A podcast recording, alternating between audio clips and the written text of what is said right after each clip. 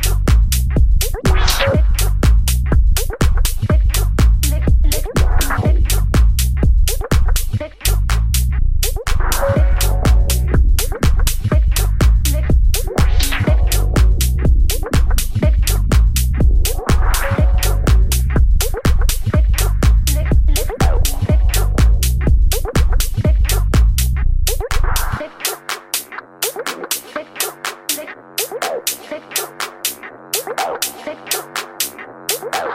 you.